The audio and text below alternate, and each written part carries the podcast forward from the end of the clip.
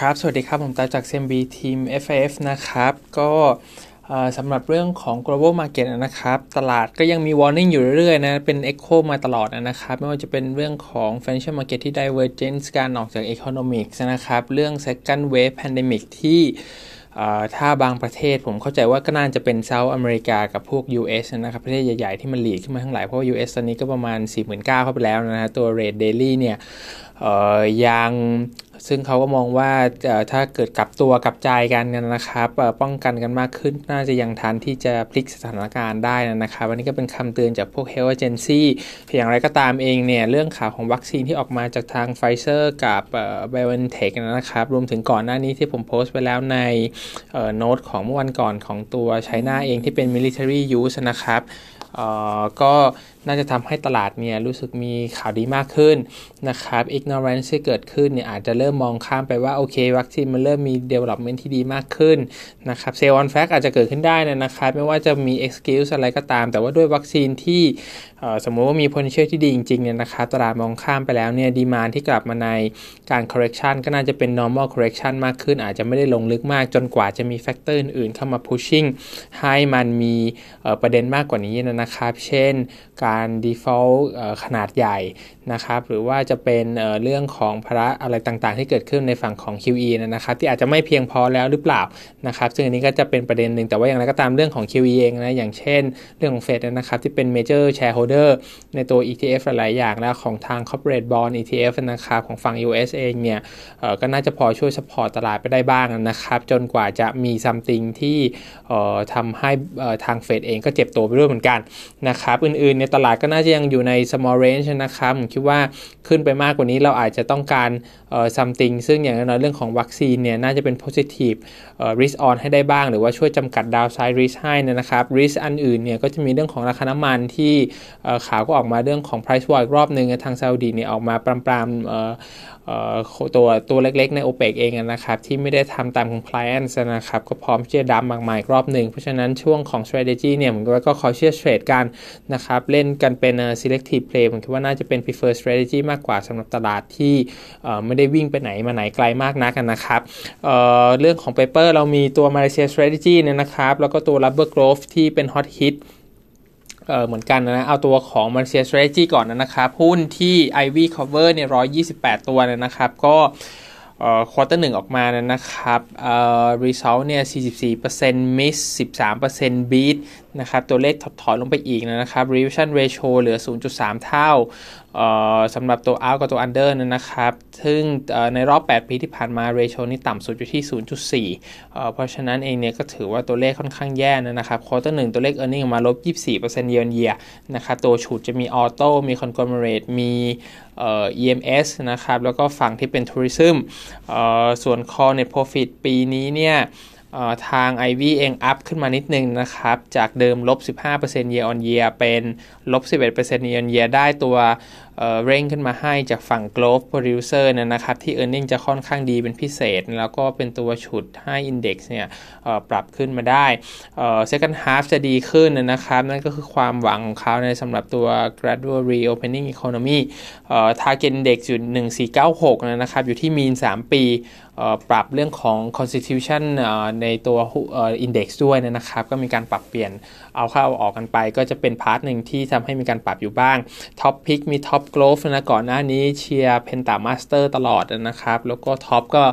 จริงๆ ตัว top growth มากมาตั้งแต่ต้นปีเนี่ยก็ใส่ไปบ้างแล้วยังต่อกลับมาอีกรอบหนึ่งนะครับสำหรับผมเข้าใจว่าเขาน่าจะใส่มาสำหรับเรื่องของ second wave pandemic ด้วยอย่างไรก็ตามผมคิดว่าตัว Top Glove เองเนี่ยหรือว่ากลุ่ม growth เนี่ยน่าจะอยู่ในลักษณะของ trading buy กันซะมากกว่านะครับ หรือว่าก็จริงๆมันเป็นหนึ่งในไอเดียที่ตลาดมาเลเซียเล็งอยู่ตัวเดียวนะตัวที่ 2 เป็นยินซันแล้วก็ตัวเทนาก้าสำหรับเปเปอร์ของ Rubber Growth เนี่ยมีประเด็นสำหรับ sector นิดนึงนะครับ Analyst เราก็ยัง overweight แล้วก็มี concern ออกมาเกี่ยวกับอาการ oversupply รวมถึง average selling price ที่เริ่มปรับลงด้วย คือมันมี report ออกมาใน new local newspaper นะครับ ว่าออนไลน์ channel ที่เอามาขายขายกันเนี่ย ราคาเริ่มมี discount ปรับลงบ้างนะ ซึ่งทาง analyst เรามองว่า ตรงนี้เป็นพวกกลุ่ม small bulk นะครับ ราคาที่ลงเองเนี่ยก็อาจจะ import มาจากที่อื่นก็ได้นะครับ รวมถึง quality ของถุงมือเองด้วยนะครับ เพราะว่าอย่าง producer ใหญ่ ๆ ที่เรา cover เนี่ยก็จะเป็นพวก medical grade food grade ได้ได้รับการรับรองจริง ๆ จากทาง FDA ของฝั่ง US นะ เพราะฉะนั้นมันเป็นการใช้งานที่ เกรดดีกว่านะครับในขณะที่ฝั่งตรงนั้นเองก็ยากที่จะตรวจสอบว่าใช้ได้จริงใช้ได้ดีแค่ไหนนะนะครับ มันก็เป็น along the high ไปสำหรับราคาที่ปรับเพิ่มขึ้น ซึ่งเขามองว่าตรงนั้นเองก็ไม่น่าจะมีปัญหานะฮะส่วน lead order time เองเนี่ยเขามองว่าอย่างน้อย 6-8 เดือนล่วงหน้าเนี่ยได้อยู่แล้วนะครับเดิมทีถ้าเกิดเป็นเปเปอร์ก่อนหน้านี้ก็จะ lead time ไปถึงปีหนึ่งสั่งตอนนี้ได้ปีหน้าเลย ซึ่ง earning peak ของเขาเนี่ย ทางอลิสเมื่อเช้าเนี่ยคุยกันก็เขามองว่าน่าจะวิ่งไปจนถึงราวๆไม่เกินกลางปีหน้านะครับ น่าจะเป็นเอ่อ delivery ของฝั่งตัว e a r n i n g นะครับที่น่าจะพีที่สุดแล้วเเรื่องของออเดอร์เอง pricing ก็ยังถูกปรับขึ้นอยู่นะครับ แล้วก็ออเดอร์ที่มาจากกลุ่มคนตัวเล็กๆเนี่ย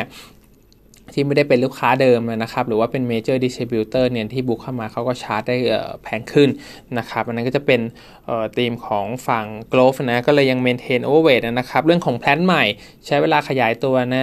12 ถึง 16 เดือนปีถึงปีครึ่งนะครับที่จะเข้ามาได้ซึ่งจริงๆจากทาง Top Glove ที่ตามๆอยู่เนี่ยผมเข้าใจว่าเขามี expansion plan ระดับเป็น 100%เหมือนกันในอีก 2 ปีข้างหน้านะครับปีนี้จะเสร็จประมาณ 10%ของทั้งหมด ซึ่ง supply ที่เข้ามาเรื่อยๆเนี่ยก็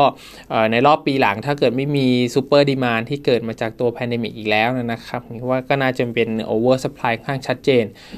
ใครช้าเองก็จะ capture ตลาดได้ยากขึ้นนะครับอันนี้ก็จะเป็นตัวกดดันในอนาคตนะเพราะฉะนั้นเรื่องของ pandemic น่าจะเป็นตัว peak ที่สุดของกลุ่มนี้ไปแล้วนะครับตัว top pick ยังเป็น Top Glove กับ Supermax นะครับส่วน add call อื่นๆ ก็มี Hartalega กับ Kossan กันนะครับ ซึ่ง PE เฉลี่ยกลุ่มเนี่ยโดยประมาณรวม Riverstone ด้วยรวม UGC ของฝั่งสิงคโปร์ด้วยทั้ง 2 ตัวก็อยู่ประมาณสัก28 เท่านะก็ถัวๆกันผมคิดว่าก็สัก 30 เท่า ซึ่งหุ้นไทยเองที่เข้ามาเทรดผมว่า P 30เท่าก็น่าจะเพียงพอสำหรับ valuation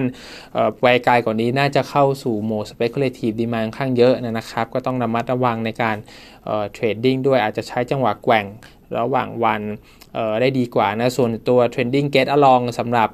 อาเซียน peers เองเนี่ยผมว่า pricing ก็น่าจะวิ่งในทางเดียวกันนะก็อาจจะใช้เป็น relative ดูได้เหมือนกันว่ากลุ่ม top group หรือว่า h a r t l e g a ที่เป็นผู้นำเนี่ย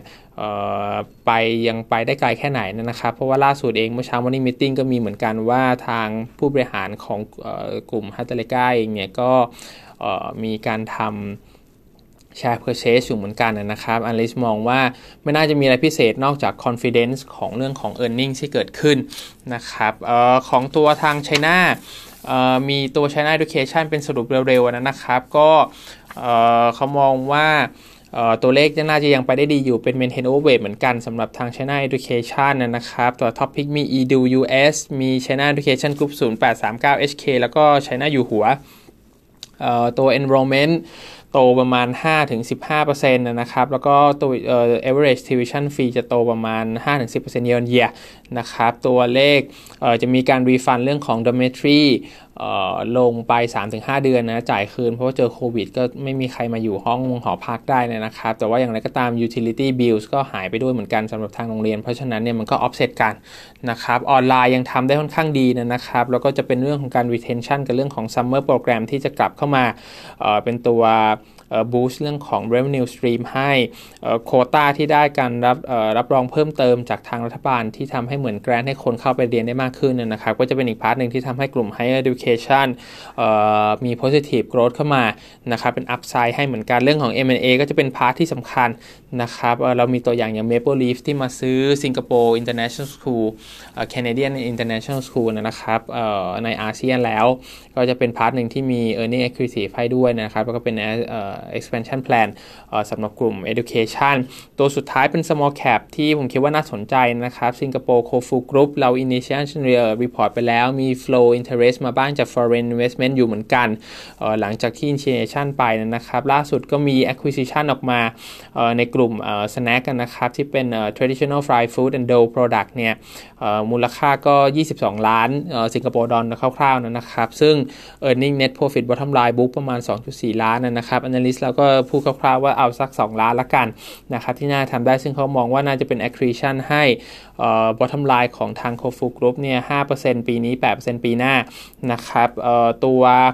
target group เนี่ยมันเป็นมีหลายๆ product นะครับ มี 60 แฟรนไชส์ F&B store นะครับ เป็น coffee shop เป็น hawker center ที่อยู่ในนั้นนะครับ แล้วก็มี kiosk อีกประมาณ 7 ที่ ซึ่งแพลนของโคฟูเอเนี่ยจะขยายเป็น 20 ที่ในอีก 5 ปีข้างหน้า ซึ่งทางอลิสก็เน้นว่าตรงนี้เหมือนจะได้มาที่ค่อนข้างดีนะครับ ก็ยังเป็น ad target price 0.86 PE 19 เท่า average PE 22 เท่านะ discount ลงมาให้ก็ถือว่าน่าสนใจมากสำหรับตัวที่เป็น net cash มี cash flow business ค่อนข้างดีนะครับ disruption ที่เกิดขึ้นกลับมา reopening economy die out กัน eat out เนี่ยน่าจะเป็นเรื่องปกติของคนสิงคโปร์ด้วยนะครับ cash flow กลับมาได้น่าจะถือว่าน่าสนใจสำหรับตัวโคฟูนถ้าอยากคุยอันนี้ก็แจ้งได้นะครับ ขอบคุณครับ